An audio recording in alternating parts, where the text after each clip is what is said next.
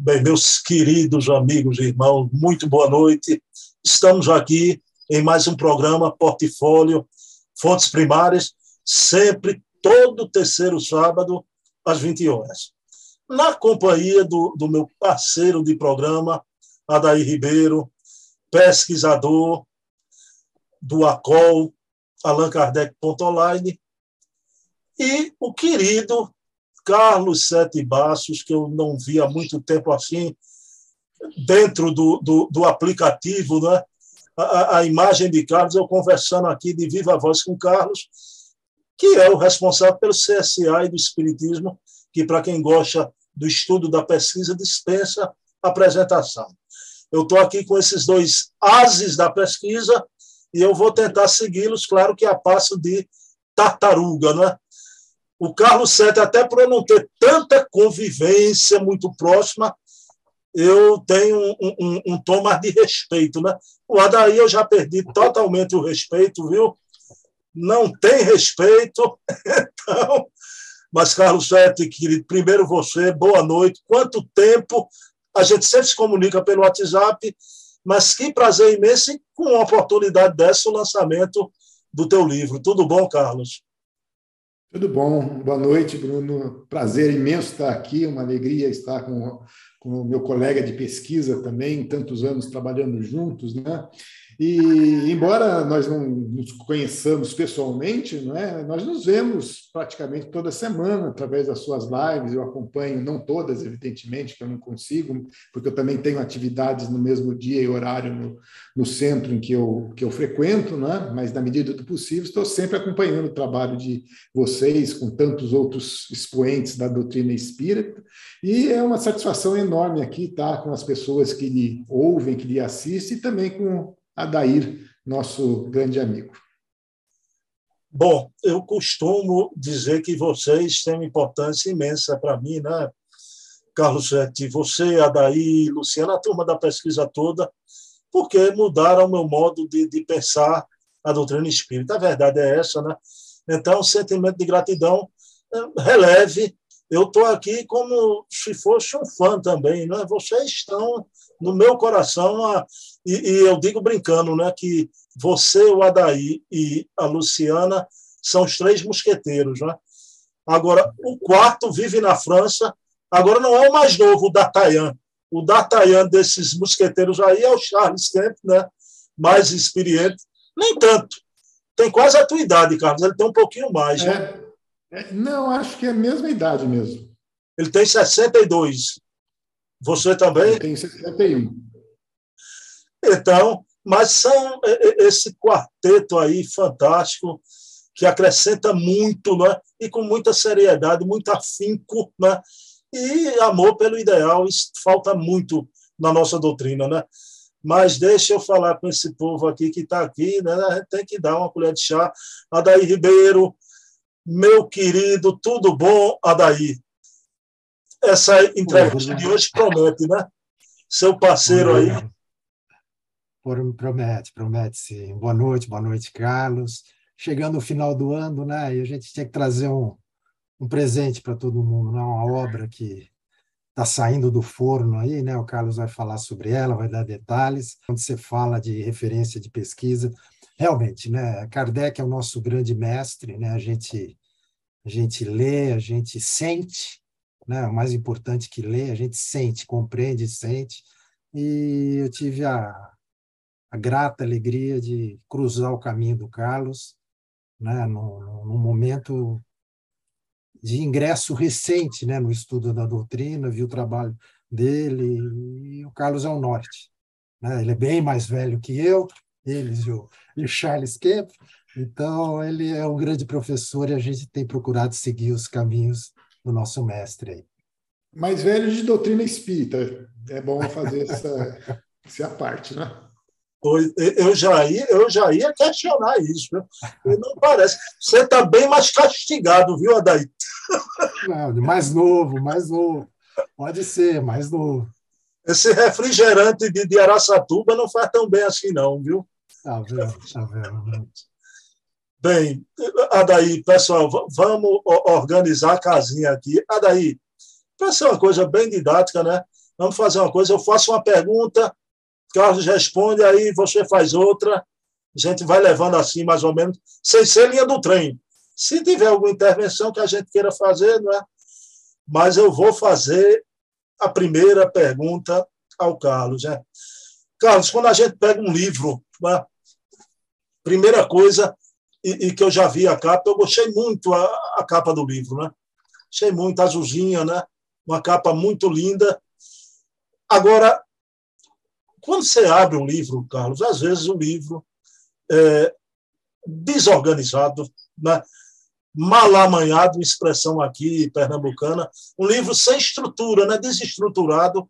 Eu queria perguntar a você qual é a estrutura, como é a estrutura do livro Espírito sobre Investigação, resgatando parte da história. Boa pergunta, né? Nós dividimos o trabalho no livro em três fases.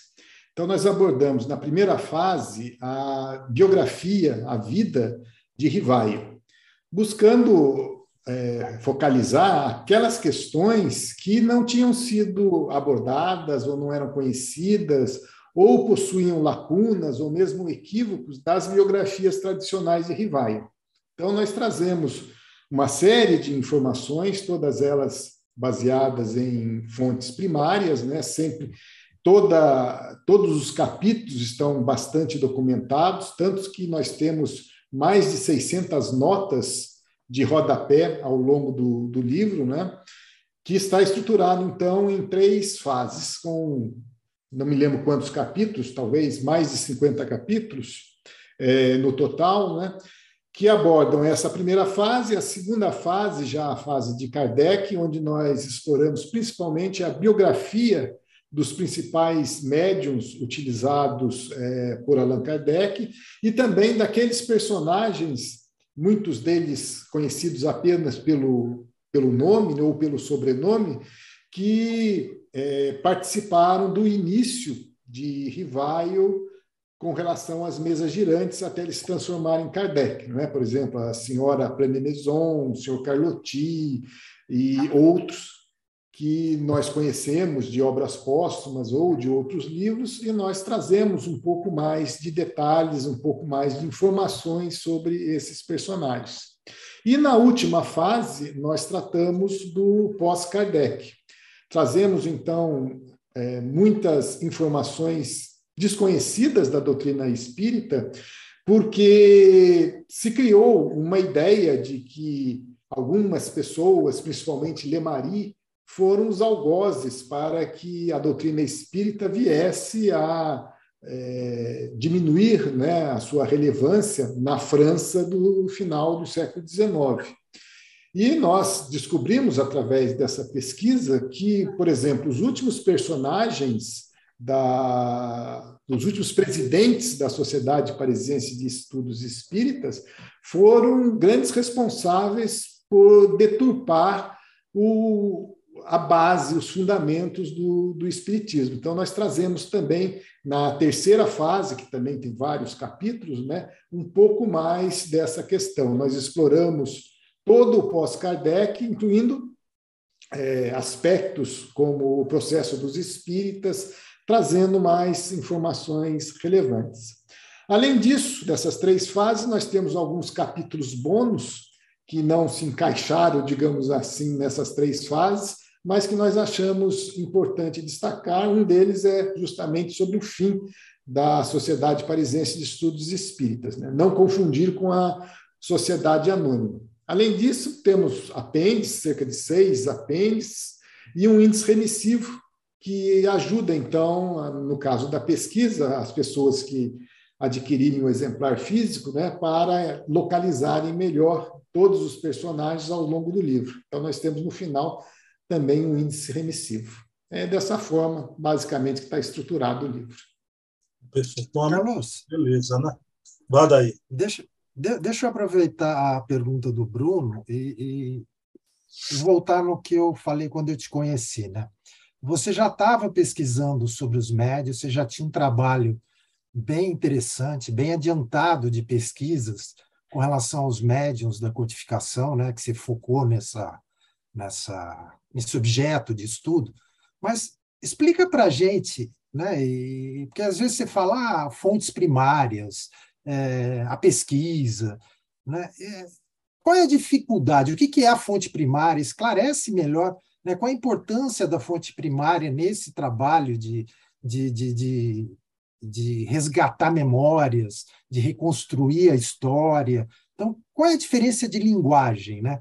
De fazer um artigo, né, que a gente fala que tem uma metodologia nos moldes acadêmicos, uma linguagem, quando eu falo para o Bruno, o Bruno até fica bravo, vocês ficam falando que é chato o trabalho científico, acadêmico, e eu acho que é chato mesmo, mas eu queria que você pontuasse assim, né, a importância, o que é uma fonte primária, a importância da metodologia, e qual é a diferença da escrita, né, para escrever um artigo, e agora você está transformando isso, né, nessa... Ah, nessas várias fases, né, na escrita de um livro. É, esse foi o maior, maior desafio, porque normalmente no artigo científico nós pensamos de uma, de uma forma, de tal forma que qualquer afirmativa no artigo científico tem que ter a correspondente fonte de informação, né? Então, de onde você tirou aquilo, você pode até tirar algumas conclusões a partir de algumas premissas, mas essas premissas vieram de onde? Então, você tem que é, saber quem já estudou esse assunto antes e trazer esse tipo de informação. No caso da história, né, nós temos, por exemplo, um personagem. Quais foram as médiuns que, que ajudaram Allan Kardec na primeira edição do Livro dos Espíritos, né? Então, nós tínhamos informações que vinham de uma fonte secundária, que era o livro do Canuto Abreu, né, o Livro dos Espíritos, Suas Tradições Históricas e Lendárias. Então, lá nós trazíamos ou obtínhamos informações sobre as Irmãs Baudin. Mas de onde vieram estas informações? Então, nós não tínhamos esta, esse lastro da origem da informação. A informação pode vir de via mediúnica, é, pode ser a opinião de alguma pessoa, ou pode estar, ou pode estar documentada. E nós saímos, então, através, na, saímos na busca de uma documentação que sustentasse, então, a afirmativa de que as Irmãs Baudin trabalharam com Kardec. Então, nós tínhamos que, por isso que eu às vezes chamo de, de uma pesquisa nos moldes forenses, porque o objetivo para identificar, né, trazer a identidade de uma, de uma determinada pessoa, você parte, nós partimos de alguns É, poucas informações, poucas revelações dadas, por exemplo, por Kardec, de quem seriam essas pessoas. Então, nós temos as Irmãs Baudin moraram na rua Rochechouart e depois mudaram para a rua Lamartine, depois se casaram e se dispersaram. Eram essas quatro informações, basicamente, que nós tínhamos dela. E como descobrir a identidade? Então, nós fomos buscando quem morava na rua nas ruas que Kardec falou, se encontrávamos alguém que se chamava Baudin, e assim por diante. Então, a, a, a fonte primária, no caso da identidade de uma pessoa, são seus registros de estado civil. Então, eu tenho que ir num cartório, né, no, na França, no caso, e como está tudo digitalizado, é muito mais fácil a consulta à distância, para verificar lá se eu encontro, né, a certidão, o registro de nascimento, ou o registro de casamento, ou o registro de óbito de um personagem. Ah, encontrei, e esse personagem, através de outras fontes primárias, como, por exemplo, jornais da época, né, que associam aquela personagem, ou aquele nome, a um determinado endereço, e através desse cruzamento de informações, nós chegamos a, a, a uma informação robusta, de qualidade. Agora, passar isso para o livro é que é o desafio, porque se eu for colocar, pra, na verdade, tudo que está, todos os capítulos estão embasados em fontes primárias, mas se eu for me preocupar em qualquer afirmativa que eu coloco lá, associar uma fonte primária, a leitura fica um pouco chata, né? Então, eu tive que Foi um desafio, espero que tenha tido sucesso, depois que as pessoas comprarem e lerem, é que vão realmente ver se houve diferença entre um artigo científico e um livro, né? Mas nós tivemos a ajuda de vários, vários colegas, né? vários pares que ajudaram na revisão.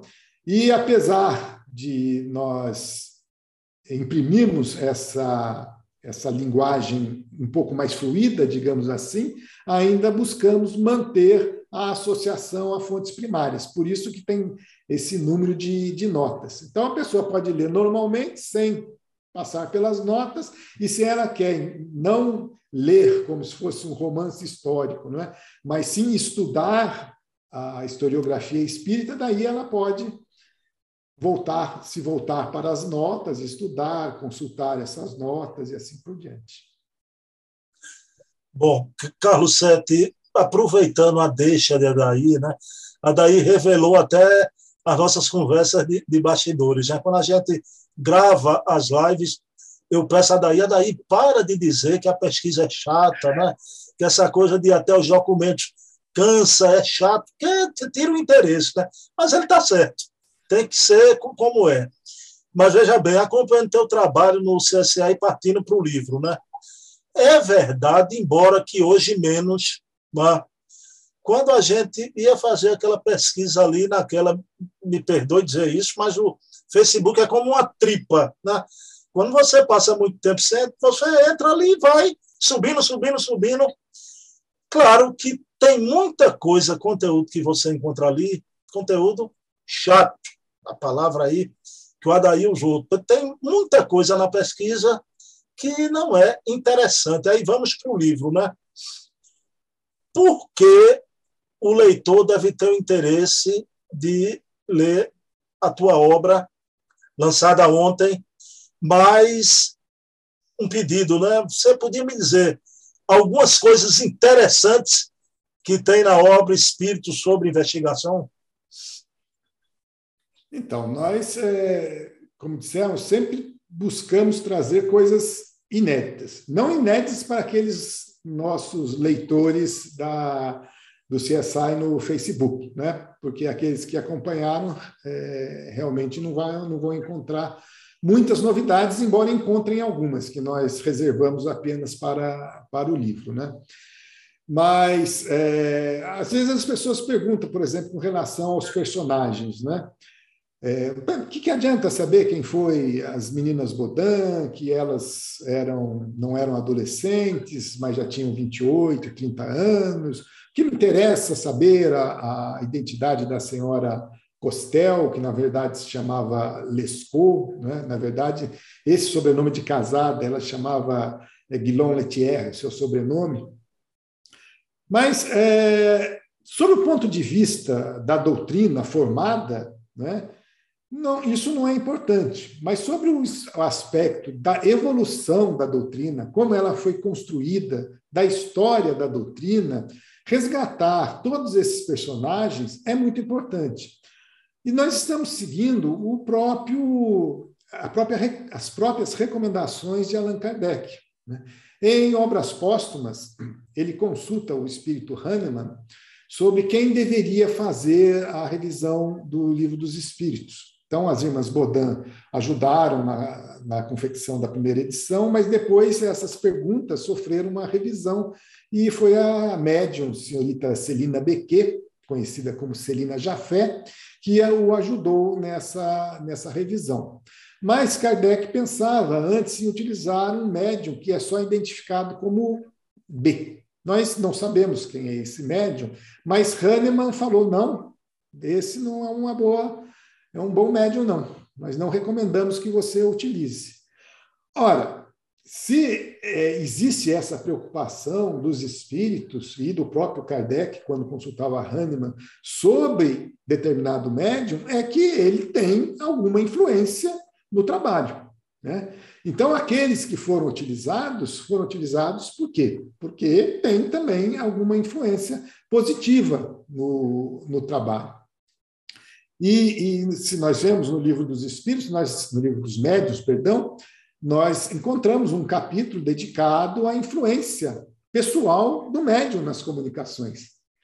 Então, conhecer esses médiuns, saber em que contexto eles estavam é, vivendo, quais as influências intelectuais que estavam submetidos, né?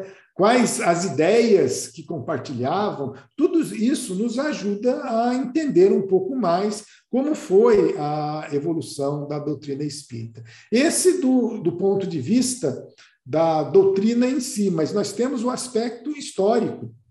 E o próprio Allan Kardec comenta na Revista Espírita que é preciso conhecer esses pioneiros da doutrina espírita para que a história apócrifa não prevaleça no futuro. Então, nós conhecendo eh, todos esses médiuns, sabendo as razões porque houve uma certa eh, ruptura ou porque muitos desertaram Kardec por volta do, de mil oitocentos e sessenta e cinco, saber porque, o que pensavam esses médiuns e os espíritos que os acompanharam depois de abandonarem Kardec, tudo isso nos ajuda a ter uma compreensão assim, muito maior do que seja a doutrina espírita. Adair, você mencionou que para a doutrina espírita, né, nada muda para quem estuda, para quem lê. Eu queria trazer uma pesquisa que o Marco Milani fez e apresentou nesse último E L I P, né, que ele fez com dirigentes espíritas, né, da, do Estado de São Paulo, e basicamente com relação às cinco obras básicas, né, que, que muita gente até chama de Pentateuco, né, para mostrar o, o, até esse religiosismo exacerbado que a gente tem, né, que existe no movimento espírita. Então, eu queria fazer uma pergunta. Nessa pesquisa que o Marco fez, e que e chamou muita atenção essa pesquisa que ele apresentou no E L I P, foi a baixa porcentagem de dirigentes espíritas que já tinham lido, né, as cinco obras básicas. Né? E ele colocou a, as porcentagens, né? Foi uma, um, uma pesquisa quantitativa, né? Ele fez um levantamento dos dirigentes que responderam. Então, quando a gente vê aquela baixa porcentagem, lendo, por exemplo, O Céu e o Inferno, a, a Gênese, né, se focando muito no, no Evangelho segundo o Espiritismo, no Livro dos Espíritos, aí eu, eu, eu queria te provocar, Carlos. É, a gente sabe, né, que quando a gente é picado pela mosquinha da pesquisa, a gente tem aquele interesse, né, particular, ainda mais quando a gente encontra é, colegas pesquisadores, né, que, que, que a gente chama daquela pesquisa colaborativa. O, o Bruno bem lembrou do, da importância que o Charles tem, né, porque nem todos os arquivos estão digitalizados na França, né, então ainda exige, né, a ida, né, do pesquisador nos, nos respectivos locais, abrindo caixas, marcando horário, aquilo que era feito, né, lá, lá pelos, pelos nossos pesquisadores anteriores, né, que antecederam a gente, é, Canuto Abreu, é, o, o Carlos, o, o Eduardo Carvalho, que, que, que eu sou fã, né, que fica imaginando o trabalho que dava de ir em loco. Aí eu queria te provocar, Carlos, para esse público, né, que, onde os dirigentes espíritas, né, temos uma quantidade muito grande que não conhece e estudaram as cinco obras básicas. O que diremos, né, das demais obras? Né? Eu vou reiterar. Por que, que você acha, né, que é importante esse tipo de pesquisa? A gente trazer luz, né, para os médiuns, essa busca que você fez, a gente trabalhando para estudar a Gênese, trazendo as fontes primárias, indo até o final do século dezenove, chegando no movimento espírita nascente aqui no Brasil, né, que eu acabei escrevendo sobre Torteroli, que ainda nós vamos conversar, eu e Bruno. Né, é, por que, que você acha que tem importância isso? Ou nós não estamos escrevendo para o público atual? Nós estamos deixando algo, um legado, né, para o futuro. Fala um pouquinho para a gente. É exatamente isso que você falou aí no, no final, né?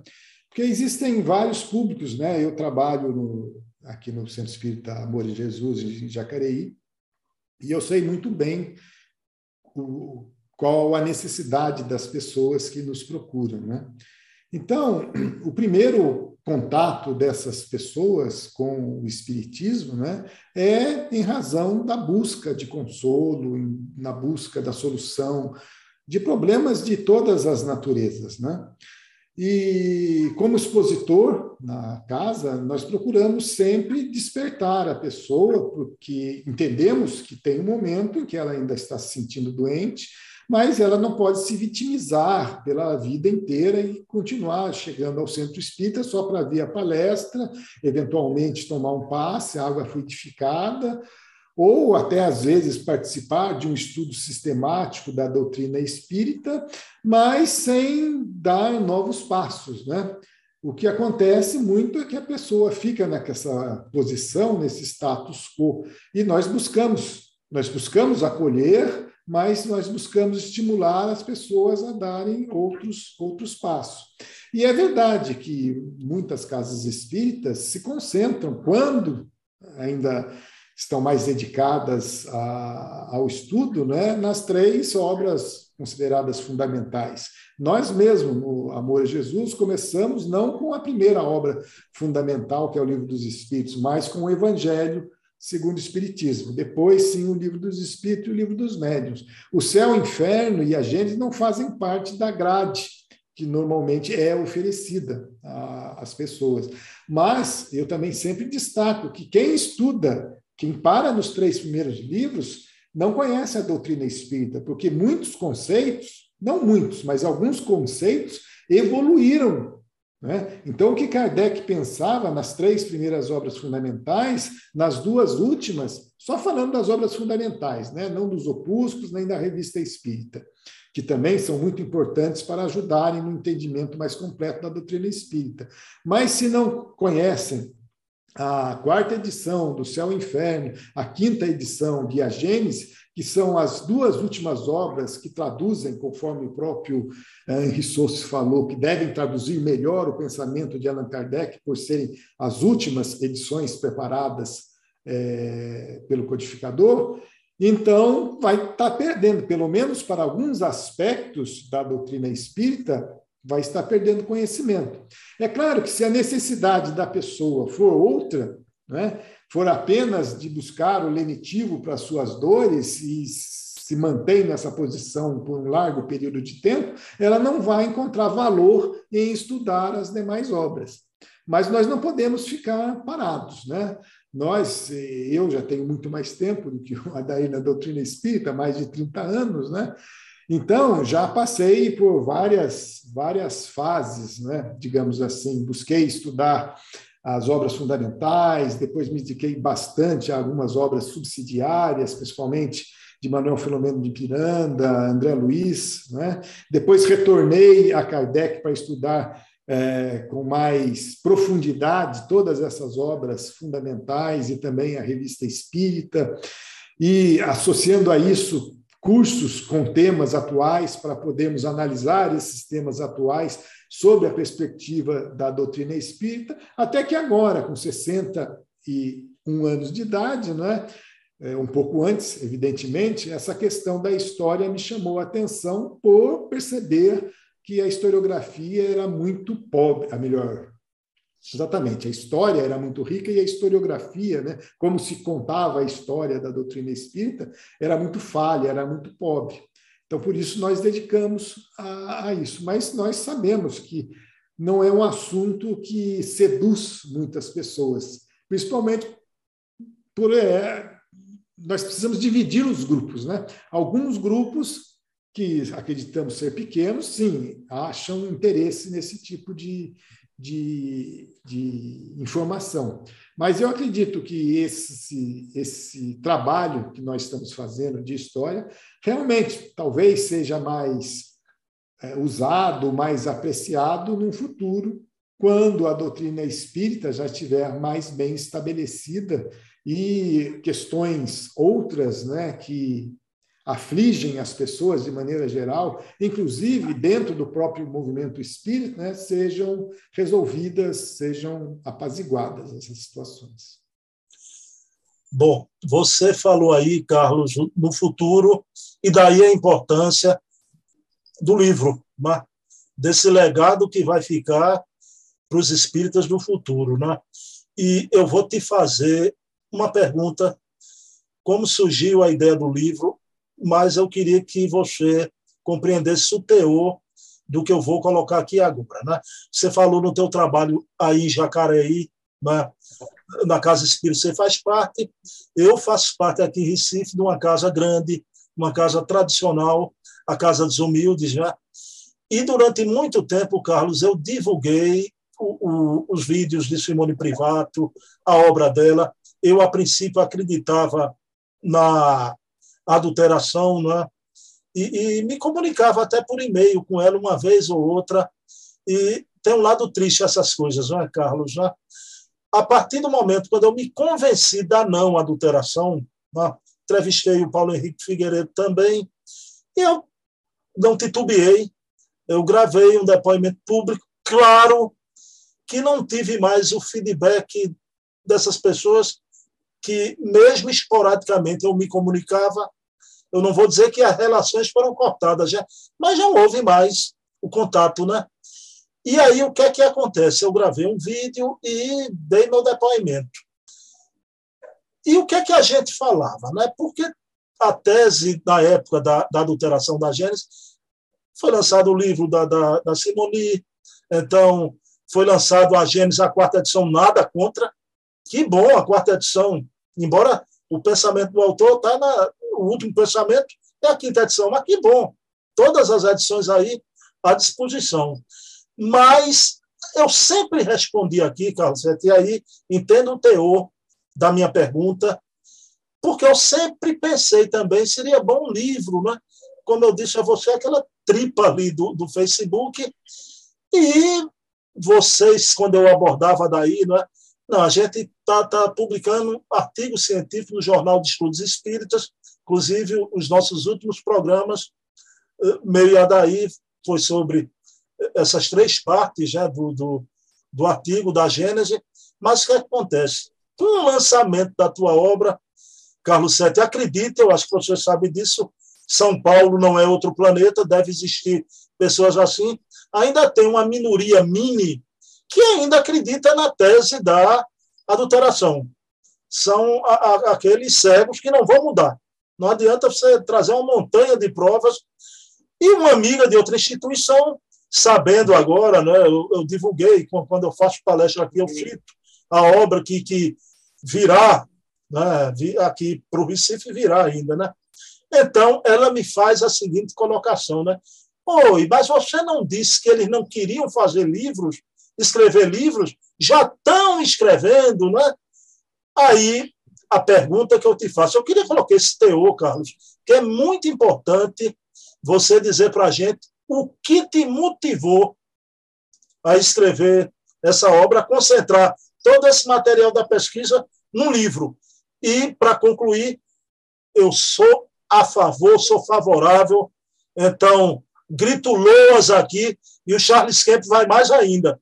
Ele torce para não ficar num livro só, que venha mais livros, eu estou de acordo com ele. Então, isso posto, o que te motivou a concentrar tudo no livro, como surgiu a ideia do livro? Pois é, é eu não tinha interesse, e, na verdade, foi assim, com muita relutância que eu resolvi escrevê-lo. Porque, como já foi falado, é, e o Adair, na sua última pergunta, deixou claro, né? Esse é um trabalho, um legado para o futuro, né? E, então, eu sempre argumentei, o, o trabalho que vai dar para escrever esse, esse livro não vai compensar, né, a impressão do próprio livro, porque não serão... não vai ser um, um sucesso de vendas, provavelmente, porque o interesse pelo, esse, pelo assunto talvez não seja tão grande, não seja tão cativante como é para nós, pesquisadores, né?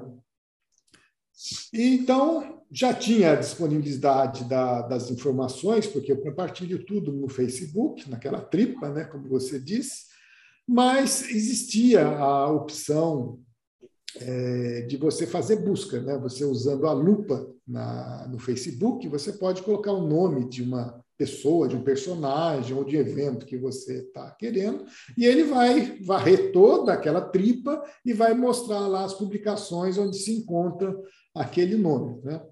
É, nós usávamos hashtags, mas no Facebook não funcionava muito bem, mas essa ferramenta de busca, essa lupa, funcionava perfeitamente. Então, falei, quem quiser realmente, que goste da pesquisa, vai ter um trabalho maior, mas é só usá-la, a ferramenta, e vai encontrar todas as informações. Ela pode costurar, estudar como, como quiser, né?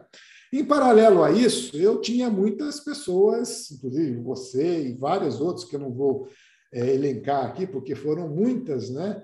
É, demandando, né, esse livro, porque facilitaria muito o estudo, a pesquisa e etcétera. Mas eu, eu resisti. Uma das últimas, eu posso até É, comentar, né, foi o Washington, que foi colega do, do Eduardo, lá do C C D P E, né, que é historiador também, e eu encontrei com ele e o Adair no último congresso da, da U Z I, foi no ano passado, né? Ou foi esse ano? Foi esse ano, em julho. E logo depois ele até me mandou um e-mail, né, me admoestando, entre aspas, né, dizendo que é da importância de escrever um livro, registro para o futuro e tal, né?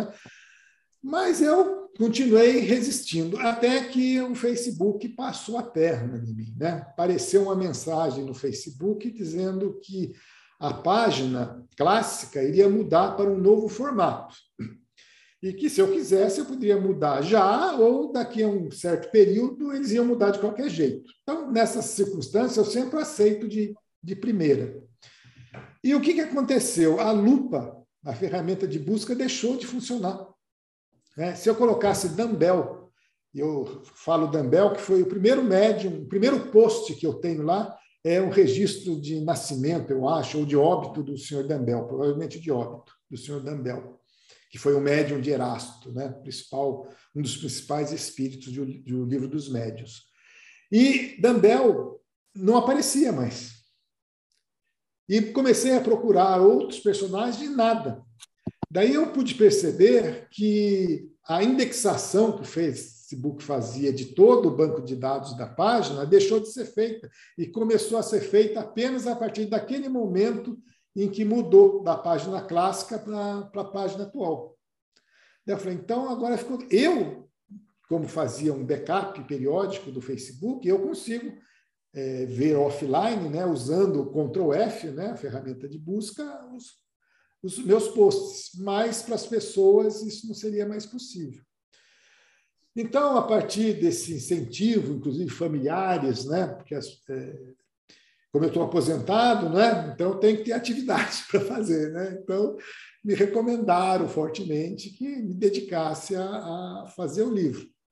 Mas foi, no final das contas, né, esse, esse golpe do Facebook que, que me fez fazer, né? Eu, é, é uma tarefa assim, bastante é, trabalhosa, para mim é bastante sofrida, né? Porque eu gosto da pesquisa bruta. A pesquisa bruta está lá no Facebook. Daí transformar essa pesquisa bruta, né? É, costurar todos os temas e colocar numa linguagem um pouco mais fluida, né? é, é, assim, é, é muito, muito dolorido para mim, né? É, espero ter tido algum sucesso, né?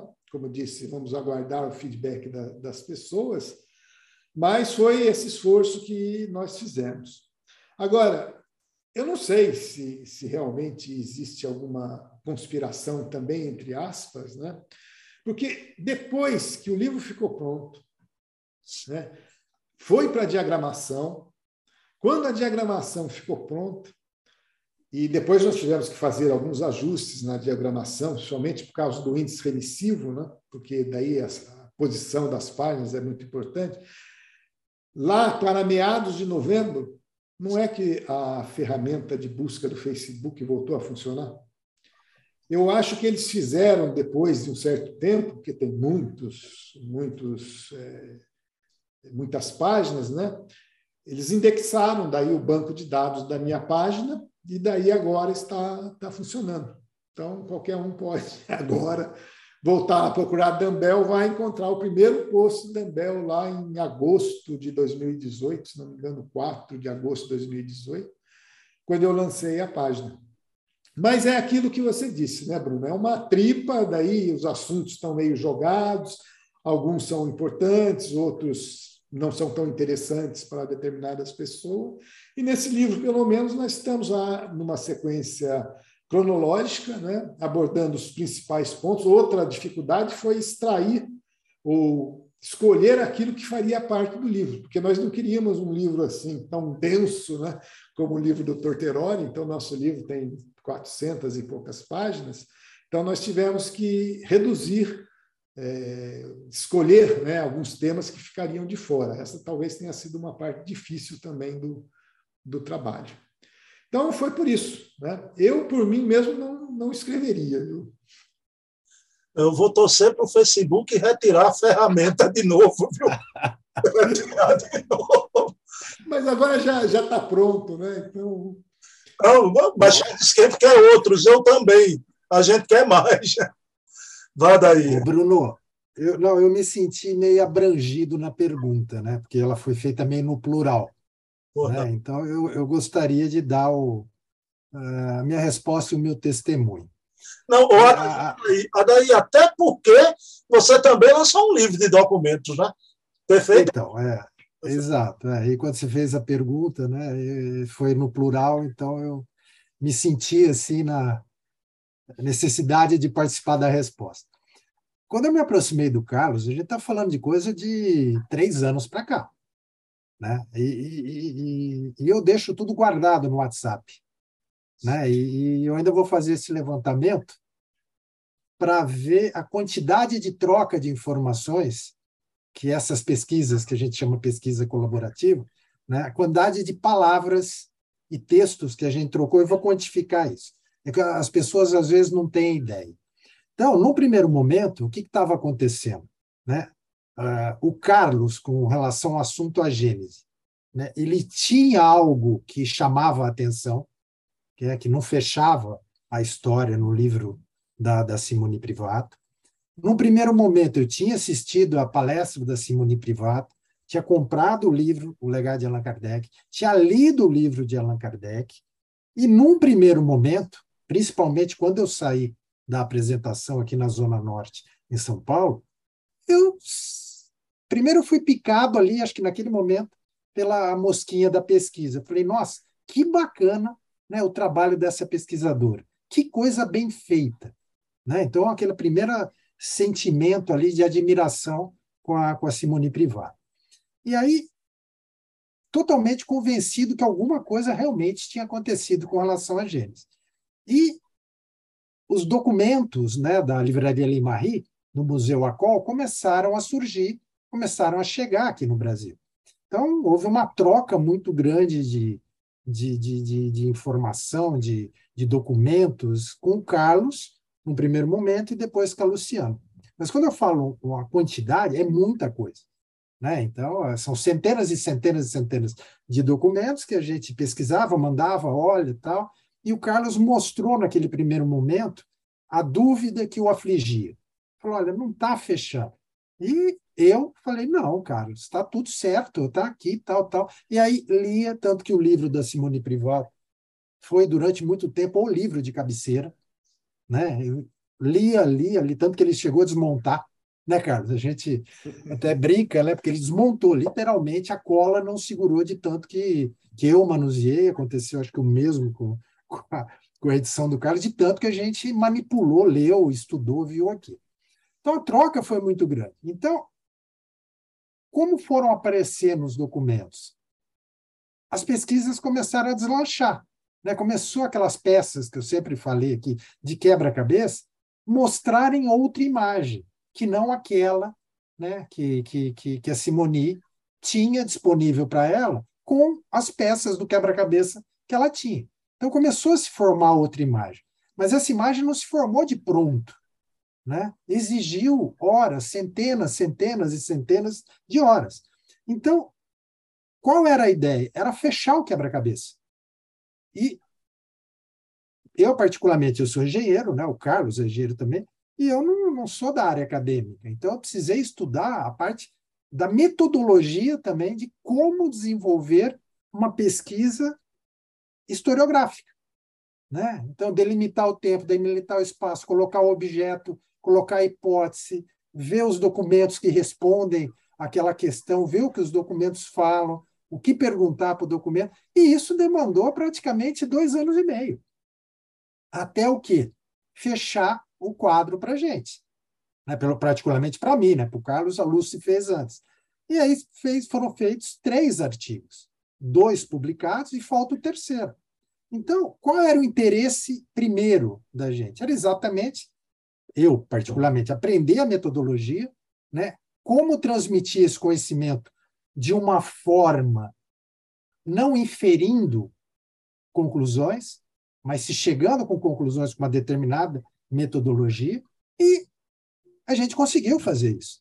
Então, no primeiro momento, eram os artigos. Por que os artigos? Por causa da metodologia envolvida, para não deixar à margem a falha na pesquisa que a gente estava fazendo. Então, por que não, naquele momento, escrever o livro? Não era, a gente não ia escrever livro nenhum, era fazer os artigos. E aí, essa troca de... A gente vai amadurecendo, vai crescendo, você perguntando, o outro perguntando, tal. E aí encerrou essa parte da Gênese. E abriu um campo para eu entender, eu particularmente, aí, entender o movimento espírita aqui no Brasil. Então, acusavam Leymarie de um monte de coisa, que Roustaing chegou aqui através de Leymarie, e a gente foi pesquisar isso. Esbarramos com a figura que é o Torteroli e desenvolvemos uma pesquisa muito grande.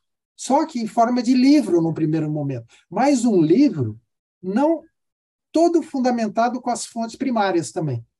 Que esse livro vai virar um artigo. Que esse livro eu não concluo nada.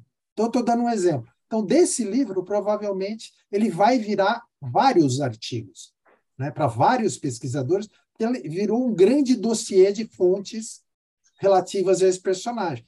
Aí o Carlos tinha encerrado, né, a fase da, da, da, da, da Gênese.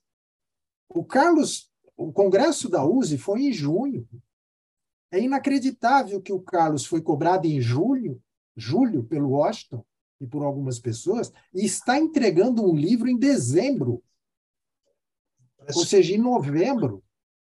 Né? E, a, e a pesquisa do Torteroli, da, da pesquisa inicial e a escrita do livro, demorou seis, sete meses. Também foi num tempo recorde, né? Então, respondendo a pergunta, então, ah, mas eles não iam escrever livro, a resposta que eu vou dar é a seguinte: olha, que bom que a gente está deixando mais material para que seja estudado, né? Para que possa ser contestado, para que possa servir de, de, de, de como é que é? Um, um, um início para novos pesquisadores. E se novas fontes primárias forem surgindo, a gente vai fechando, construindo a história do Espiritismo. Então, outros livros, provavelmente, até a Gênese, que já passou na cabeça da gente, os três artigos agora virarem, né, um livro. Queria só comentar duas, duas coisas rápidas, né? Só para não criar expectativa também, né? Nesse meu livro, Espírito sobre Investigação, que eu trato de espíritos encarnados e desencarnados, né? Senão fica a impressão que é só de espíritos, não.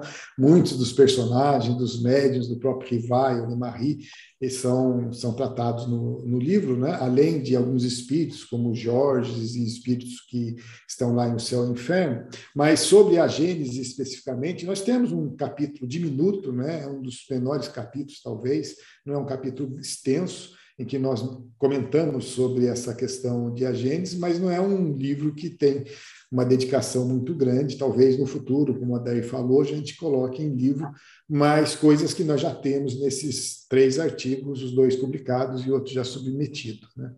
E outra questão é que tanto o meu livro quanto o da Adair, né, estão saindo pela editora do C C D P E, né, que é...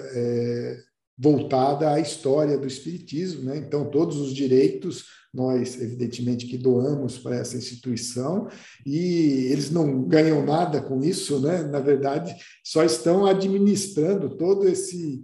esse imenso patrimônio que eles têm lá, né? Muitas revistas, muitos manuscritos, né? Que ainda precisam ser trabalhados, ou seja, precisam ser digitalizados, precisam ser selecionados. Na verdade, eu não tenho um envolvimento tão grande, porque eu não moro em São Paulo, né? Mas o Adair é diretor do C C D P E, né? Talvez possa dar mais informações dessas atividades que são realizadas lá.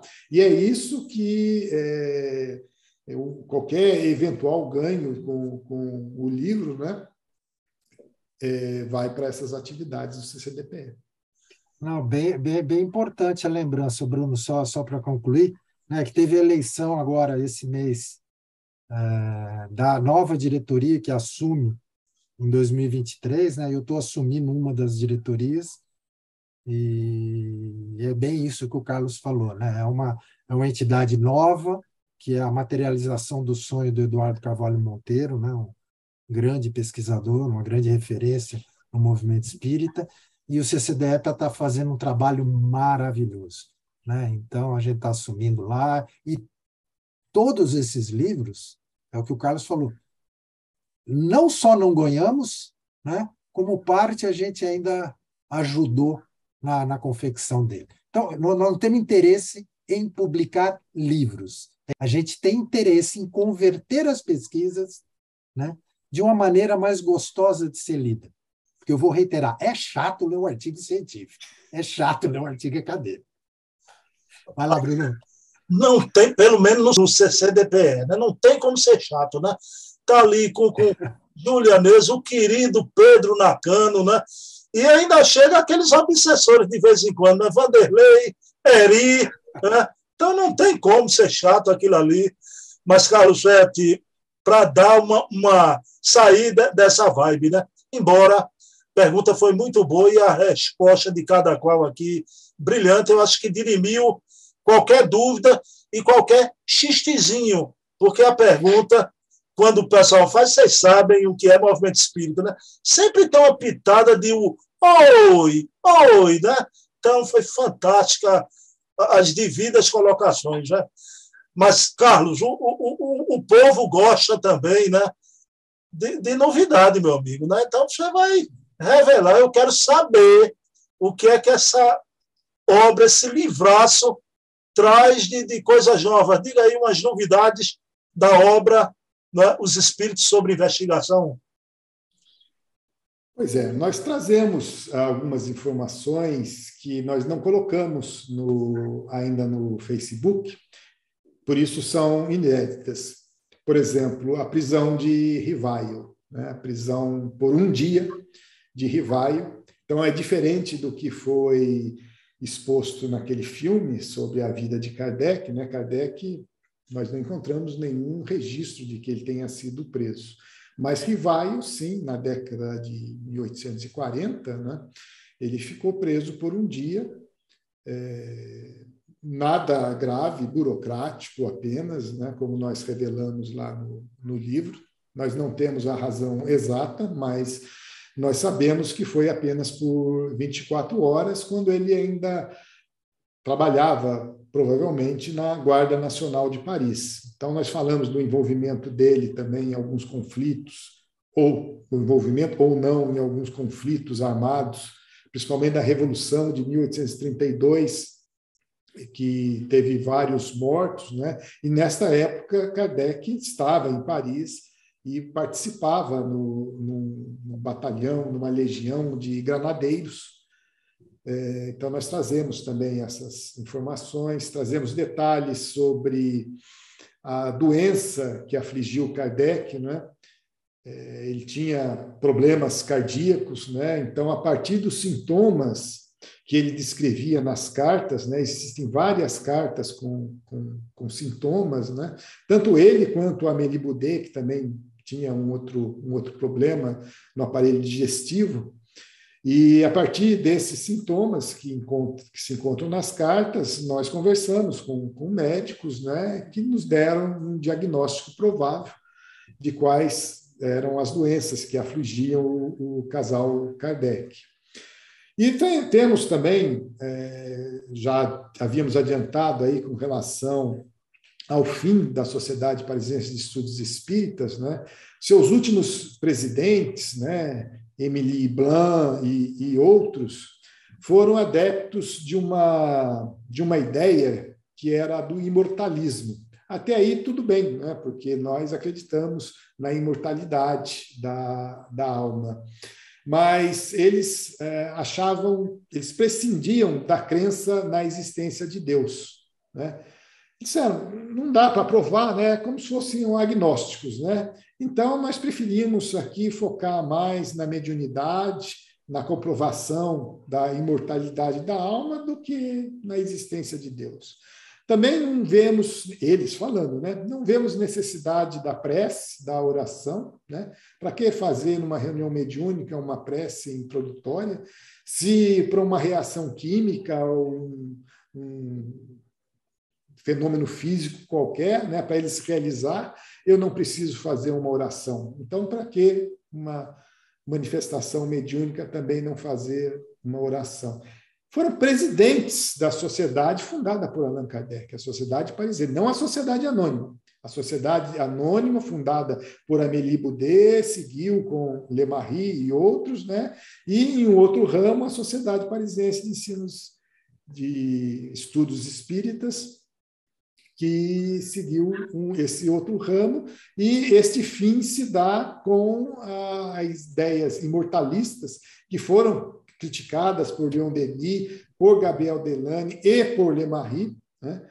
É, infelizmente, fizeram com que, pelo menos é, no final do século dezenove, ela deixasse de existir. Nós não encontramos a dissolução for, formal, perdemos o rastro, mas a partir dos seus três últimos presidentes, né, nós é, deixamos de, de encontrar mais informações sobre essa sociedade. Isso é nos, um alerta para os dias atuais, né? Nós temos a doutrina espírita do jeito que ela é.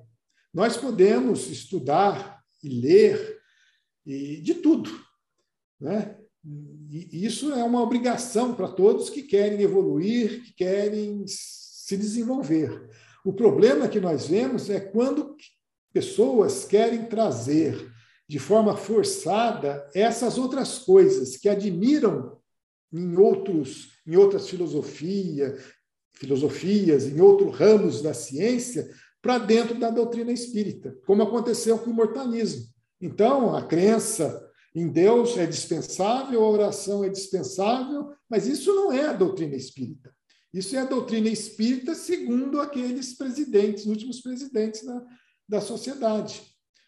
Então, eu aceito ou não? Se eu não aceito determinado aspecto da doutrina espírita, ou eu aguardo um momento que ele possa é, evoluir, e a doutrina espírita é progressiva. Nós podemos aceitar novidades, mas nós temos que ter um método para aceitar novidades.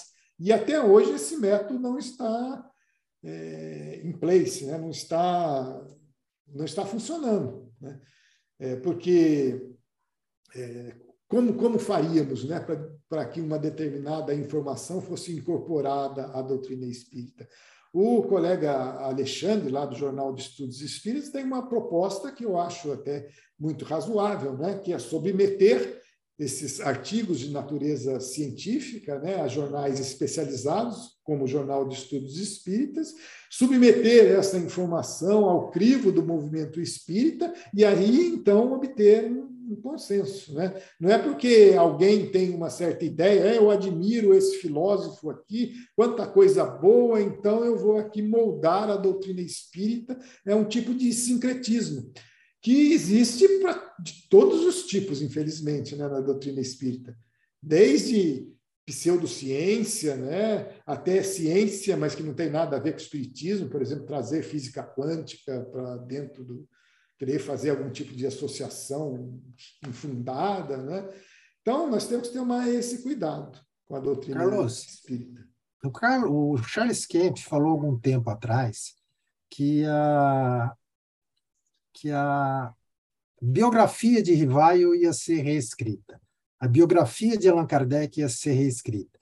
E o pós-Kardec, a historiografia, né, ia ser reescrita. Então, usando essas informações que a gente tem com a fonte primária, essas pesquisas que se iniciaram, né, principalmente nos últimos três, quatro anos para cá, se enxerga é, que muita coisa, né, do que existe hoje e, e é afirmado pelo movimento espírita, por culpa, né, culpa entre aspas, do que a gente tem nessas várias biografias, nesses vários livros historiográficos que a gente sabe que, que tem uma pobreza de fontes primárias muito grande, que às vezes atribuem, né, a derrocada do espiritismo na França e colocam Leymarie como grande culpado. Aí você traz uma informação dessa, né, a ele que foi o culpado da, da, da Sociedade Parisiense ter sido extinta.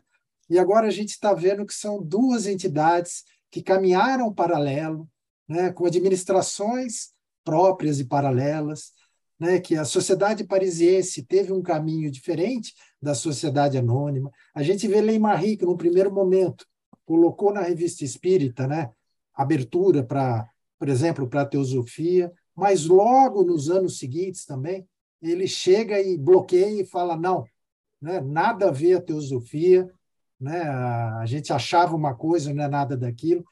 Você vê que vai ter uma reescrita e colocar os pingos nos is e deixar de crucificar, talvez, determinados personagens, né? Atribuindo, às vezes, até culpas, né? Ou responsabilidades do movimento espírita nascente no Brasil, né? Por exemplo, a introdução de Roustaing, né? Ser atribuída a Leymarie, e na, na, no Torteroli a gente já traz aquilo, mostrando que não, que já era estudado, independente de Leymarie ter assumido. Fala um pouquinho disso. É, realmente tem muita coisa é, que no movimento espírita acabou sendo espalhada, né, divulgada, permeou todo o movimento, que são informações equivocadas, que são ah, ideias apaixonadas, né, sobre determinado assunto. E nós trazemos no livro as fontes que mostram, como você bem falou aí, que Leymarie renegou a teosofia, sim, abriu espaço e depois de um certo tempo, ele, em um ou dois textos, né, deixa bem claro a posição, sua posição e da Revista Espírita com relação a esse, esse assunto, né, renegando completamente a teosofia. Já se falou também que criou-se uma rede rustanguista, né, de palestrantes que foram financiados por próprio Jean Guérin, um dos, um dos adeptos do rustanguismo, né, para levar a palavra dos quatro evangelhos de Roustaing, né, é, inclusive é, financiados também pela, pela, por Leymarie. E nós, nesse livro, mostramos quais eram os palestrantes, quem eram os conferencistas, como eram chamados na época, né?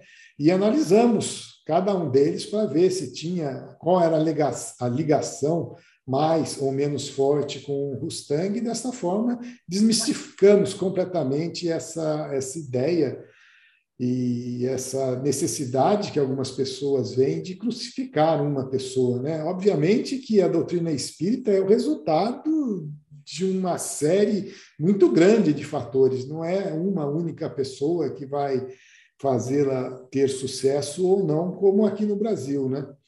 E você também, na, no, no livro do Torteroli, coloca isso de maneira bastante clara, bastante evidente, né? Que o estudo das obras de Roustaing começou é, bem antes desse, desse envolvimento, digamos assim, da Revista Espírita em, de alguma maneira, publicizar informações sobre Roustaing, que, aliás, foram também feitas pelo próprio L'Espiritisme, né?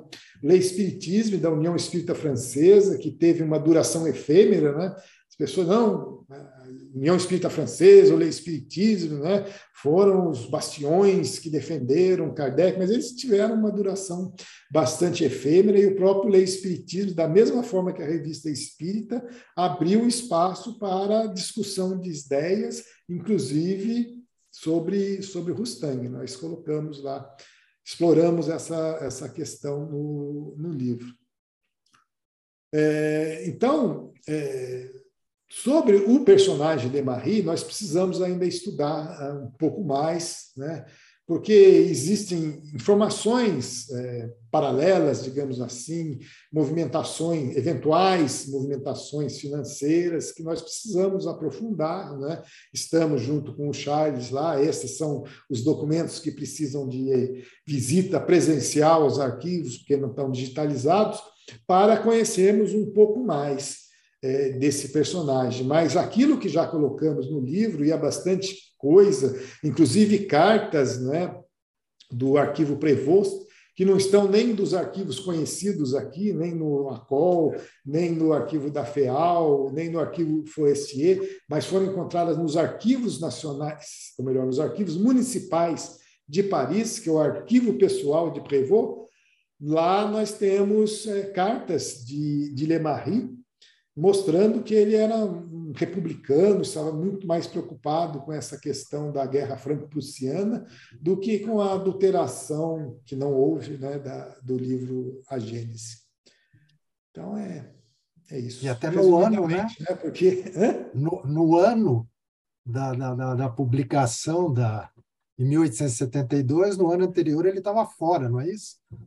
Estava então, residindo fora. A publicação da, da quinta edição, é, em mil oitocentos e sessenta e nove, né? Em mil oitocentos e setenta e dois ele já tinha retornado a Paris, né? Mas em, até mil oitocentos e setenta, de mil oitocentos e setenta e um, ele estava lá em Pampré, que é uma cidade a noroeste da, da França, onde ele tinha uma, uma casa, então fugindo do, do cerco que depois ia se formar em Paris, né? A invasão é, da Prússia. Então, ele estava vivendo lá em Pampré, nessas cartas que ele troca com o Prevost, numa cidade que fica um pouco mais ao norte da, da França, né? Ele mostra essa, essas preocupações revolucionárias mais do que questões doutrinárias, embora ele ainda mandasse alguns artigos para a Revista Espírita que foram é, efetivamente publicados, né? Tá tudo isso lá no, no nosso livro. Então, ele traz... Para quem não, não frequentou o C S I no Facebook, nós podemos garantir que as quatrocentas páginas do livro têm novidades, né? São novidades, ou novidades, informações inéditas, mesmo desconhecidas, ou correções sobre aquilo que se conhecia, né? Até de livros famosos, né? Por exemplo, um livro famoso do final do século vinte, né? Que não tem uma versão em português, né? Que é, a, não lembro, a mesa, o livro, e daquela pesquisadora francesa, né? Ela traz um, informação equivocada, por exemplo, sobre Leymarie, dizendo que Leymarie tinha vindo ao Brasil antes mesmo da, da codificação, antes mesmo dos primeiros livros espíritas, e ele que espalhou as ideias espíritas aqui, por volta da década de mil oitocentos e cinquenta, né?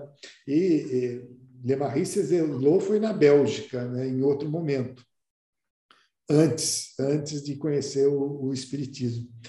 Mas então muitas desses desses equívocos, né? Nós nós trazemos e esclarecemos, buscamos esclarecer no livro. Bem, o Adair levantou essa questão, Carlos, do, do Leymarie, né? E você, muito bem intuído, você colocou que a gente não deve culpabilizar um indivíduo só no, no movimento desse, né, de, de ideias. Né? Eu gostei muito do Adair no programa do querido amigo Marcelo Firmino, da Abrad, né?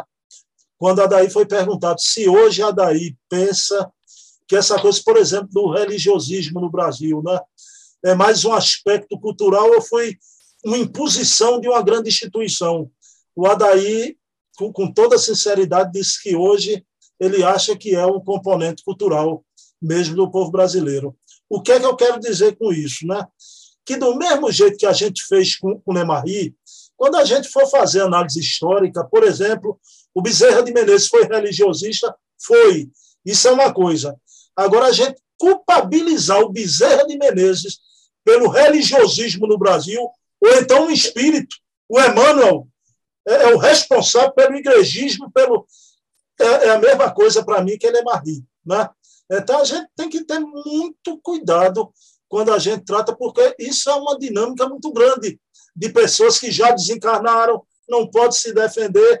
Mas aí, dentro disso de Leymarie, porque não é apenas Leymarie, Carlos, o, o teu trabalho de pesquisa, o que está ali no Facebook, muita gente não conhecia. Tá? E muita coisa errada você trouxe à luz. Tá? É, é, então, consertou muita coisa, datas, de idades. Né? Então, mas a pergunta que eu quero lhe fazer é a seguinte, né? Por que tanto tempo? Tá? Por que Carlos Seth acha que tanto tempo essas ideias equivocadas, erradas, perduraram no movimento espírita?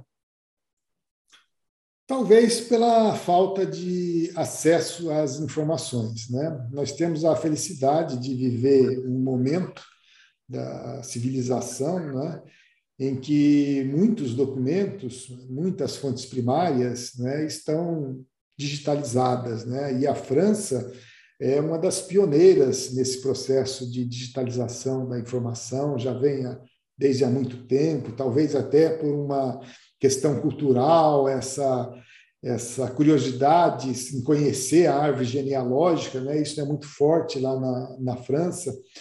E, então, muitas pessoas, né, têm esse, esse hábito, às vezes até um próprio hobby, né, de fazer essas pesquisas para conhecer quem foram, de quem descendem, né, e os seus ancestrais. E é... E a França, então, possibilitou, é, através dessa digitalização, o acesso a uma enormidade de informações, né? E convergiu, então, no meu caso específico, né, a aposentadoria com o gosto pela pesquisa de natureza científica, de natureza forense, né? É, um dos, dos, das pessoas que fizeram o prefácio do nosso livro, né, é o doutor Brutus Abel, né, doutor em filosofia, professor do ITA, formado na, na U S P, e ele conseguiu é, descobrir, né, qual é o tipo de trabalho que nós desenvolvemos, que é a microhistória, né, que é conhecer em profundidade um determinado aspecto bem delimitado da história, que possibilita, a partir desse, desse, desse estudo, né, conhecer um pouco mais sobre o aspecto macro da, da história. Né? Então, se eu pegar, por exemplo, a, a, a Revolução Francesa, né, nós sabemos informações de forma geral da Revolução Francesa, né? Mas se nós conhecermos a história, talvez, lá de um de um agricultor, né, que foi responsável por determinado levante e tal, nós vamos compreender, né, com muito mais é, clareza, né, quais foram as motivações que levaram todo aquele aquela movimentação que originou a, a revolução, né? Então é esse tipo de, de, de trabalho que nós é, fazemos. Então, juntando esse tempo disponível, né, e principalmente com as ferramentas disponíveis, isso é que possibilitou esse, esse trabalho, né? Então, no passado, né, o que as pessoas tinham acesso, né? A, geralmente, fontes secundárias, né? As fontes secundárias, na verdade, eram uma reprodução, por exemplo, a biografia de Kardec, né? Mesmo a última biografia que nós conhecemos, né, que eu acredito que tenha sido do Souto Maior, né? Ela é uma repetição do que já tinha sido publicado anteriormente. É a biografia de Henri Sonce, que foi enriquecida um pouquinho depois por algumas outras pessoas, o que tem em Obras Póstumas, né? E daí coloca de uma forma diferente, mas não traz nenhuma grande novidade, né? E é o que nós fizemos nesse, nesse livro, né? Trazendo, então, esses, esses detalhes que foram perdidos no tempo por falta de acesso, realmente, às fontes primárias. E, graças a Deus, a França, realmente, não só com relação aos registros de Estado Civil, nos cartórios, né, os arquivos notori- notoriais, mas também jornais da época, né, livros da época, então Retronews, Biblioteca Nacional da França, com a Gálica, ou Galicá, sei lá como se pronuncia, né, nos oferecem, além dos manuscritos, né, que agora estão, estão surgindo, né, a coleção A C O L eu, eu considero a mais importante, né, mais relevante, inclusive, do que as próprias cartas de Kardec. Porque as cartas que Kardec trocou com seus correspondentes, né, eram mais de esclarecimento. Tem muita informação, né, tem muitos personagens. Né, nós é, fizemos até uma brochura aí sobre os coadjuvantes da doutrina espírita, que está disponível para download grátis, tanto no A C O L, quanto na Kardecpedia, quanto no portal Luz Espírita. Mas ela traz, assim... Não, não, não traz informações tão ricas como as próprias é, comunicações que foram transcritas, né, das sessões lá na Sociedade Parisiense de Estudos Espíritas e que estão lá no, no Museu A C O L e que estão sendo publicadas no portal da Universidade de Juiz de Fora. Né? Então, é que assim, muitas pessoas ainda não... É um trabalho, como o próprio Adair disse, para o futuro, né? Um legado para o futuro. Tem uma riqueza de informações que realmente é incomensurável, né? Mas estão à disposição para pesquisadores futuros. Hein, Bruno? E não é à toa que o nosso a daí, programa... A daí é a derradeira, viu? Fica a primazia com você, a pergunta derradeira. Pra... Não, não é uma pergunta, não, é uma constatação. É por isso que o nosso programa chama Portfólio Fontes Primárias. Por quê? Que a matéria-prima para o historiador, né? A gente, eu não tenho formação, né? Não sou historiador, Carlos também não é historiador, mas a gente procurou estudar essa metodologia, né? Então, a, a, a fonte primária é a matéria-prima para o pesquisador e para o historiador. Para o quê? Para construir, né, esse grande quebra-cabeça, né, que a gente se dispõe a ter como objeto de estudo. Tá? Então, com as fontes primárias, a gente vai construindo aquele quebra-cabeça. E, felizmente, como diz o Carlos, a gente vive num momento único da nossa história, né? Com acesso da nossa sala, do nosso escritório, né? Do nosso quarto, ao mundo, né? Com bibliotecas, com obras digitalizadas, com manuscritos digitalizados. E lembrando que Kardec deixou, né, em várias passagens da Revista Espírita, vou lembrar uma, acho que é de setembro de mil oitocentos e sessenta e dois, que ele estava deixando aquele arquivo para dirimir dúvidas do futuro. Né? E a gente usou vários manuscritos, né, como as fontes primárias, nenhuma dessas pesquisas foi com relação à Gênese. Então, a gente vive um momento único. E o Charles Kempf estava muito certo quando ele falou que, né, a, a biografia de Rivail ia ser reescrita, a de Kardec reescrita, e do pós-Kardec também. É isso, Bruno. E temos um presente aí para dar, né, para os amigos, familiares, que é o livro do Carlos, que está saindo aí. Fala o endereço, Carlos, onde pode adquirir. Não, eu, eu queria até dizer a Carlos que, na minha entrevista com o Kempf, a Júlia tentou colocar o link no, no, no chat, não conseguiu. Está aqui na descrição, quem quiser, viu? O, o, o livro do Carlos. Mas, Carlos Seth, olha, eu vou fazer uma coisa aqui, não fique chateado não, viu? Porque eu ia fazer no início, mas vou fazer agora, né? Eu estou com cinquenta e seis anos de vida. O, o Adair disse que esse é um momento único do, do movimento espírita, da doutrina espírita, esse boom da pesquisa. Para mim, é, é o momento máximo. Eu agradeço a Deus estar vivendo esse momento e só ter contato com vocês. Então, vou fazer assim, olha. Olha, faz de conta que eu estou aqui com Lionel Messi e Mbappé. Pronto, aproveitando a final da Copa, viu? Vocês, para mim, são Messi e Mbappé. Agora, discutam aí para ver quem é Messi, quem, quem é Mbappé. Mas gratidão, viu? Adoro vocês. E, e essa coisa tranquila, agradável, amiga, né?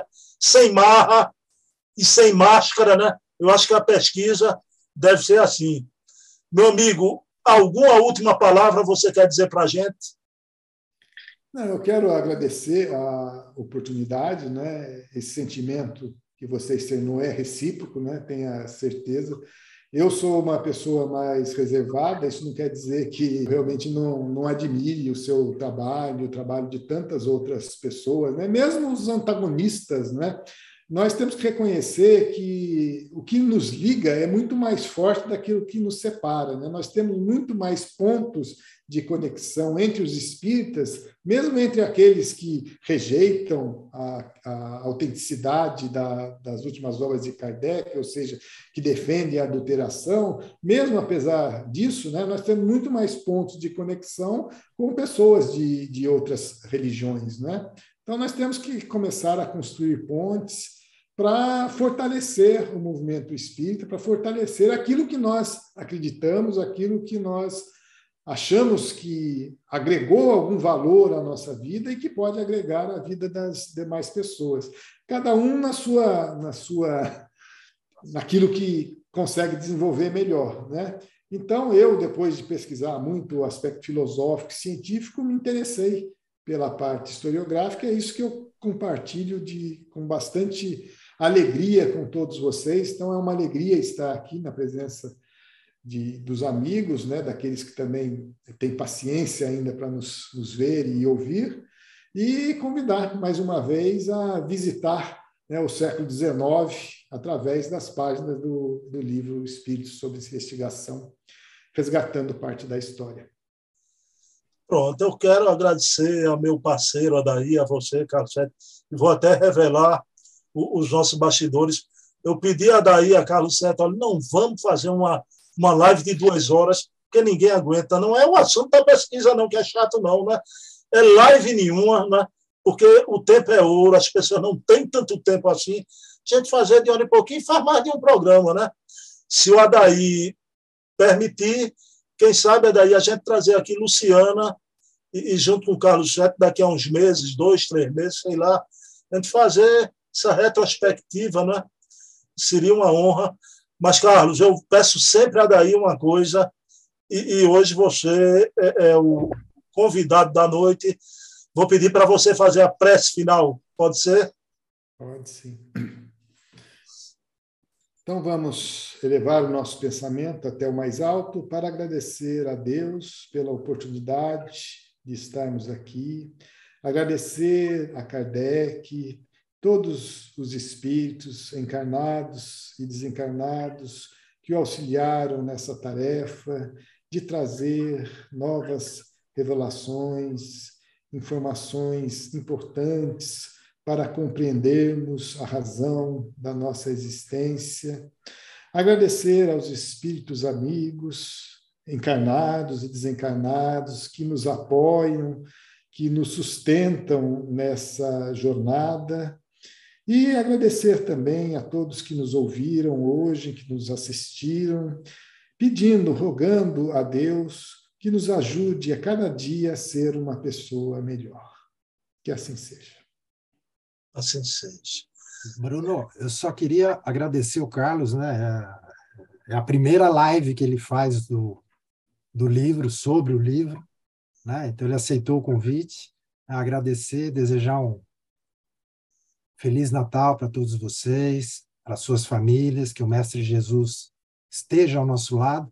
E o Carlos deu o recado, né? Do, que a gente coloque em prática, a todo momento, os ensinamentos da doutrina de Jesus, né? A doutrina é muito mais do que qualquer coisa que a gente possa, né, criar aqui de, de, de antagonismo. E queria agradecer, Bruno, essa parceria de longa data e que o ano que vem a gente continue forte e firme aqui. Bom, eu peço licença a vocês. Todo o programa no meu canal eu ofereço a partir desse ano e sempre, né? A você, mamãe, Eva Tavares, te amo, não te esqueço. Tamo junto, mamãe. Muita paz. Carlos, sucesso para os outros, né? Teu livro está garantido, viu? Obrigado. Faz e bem.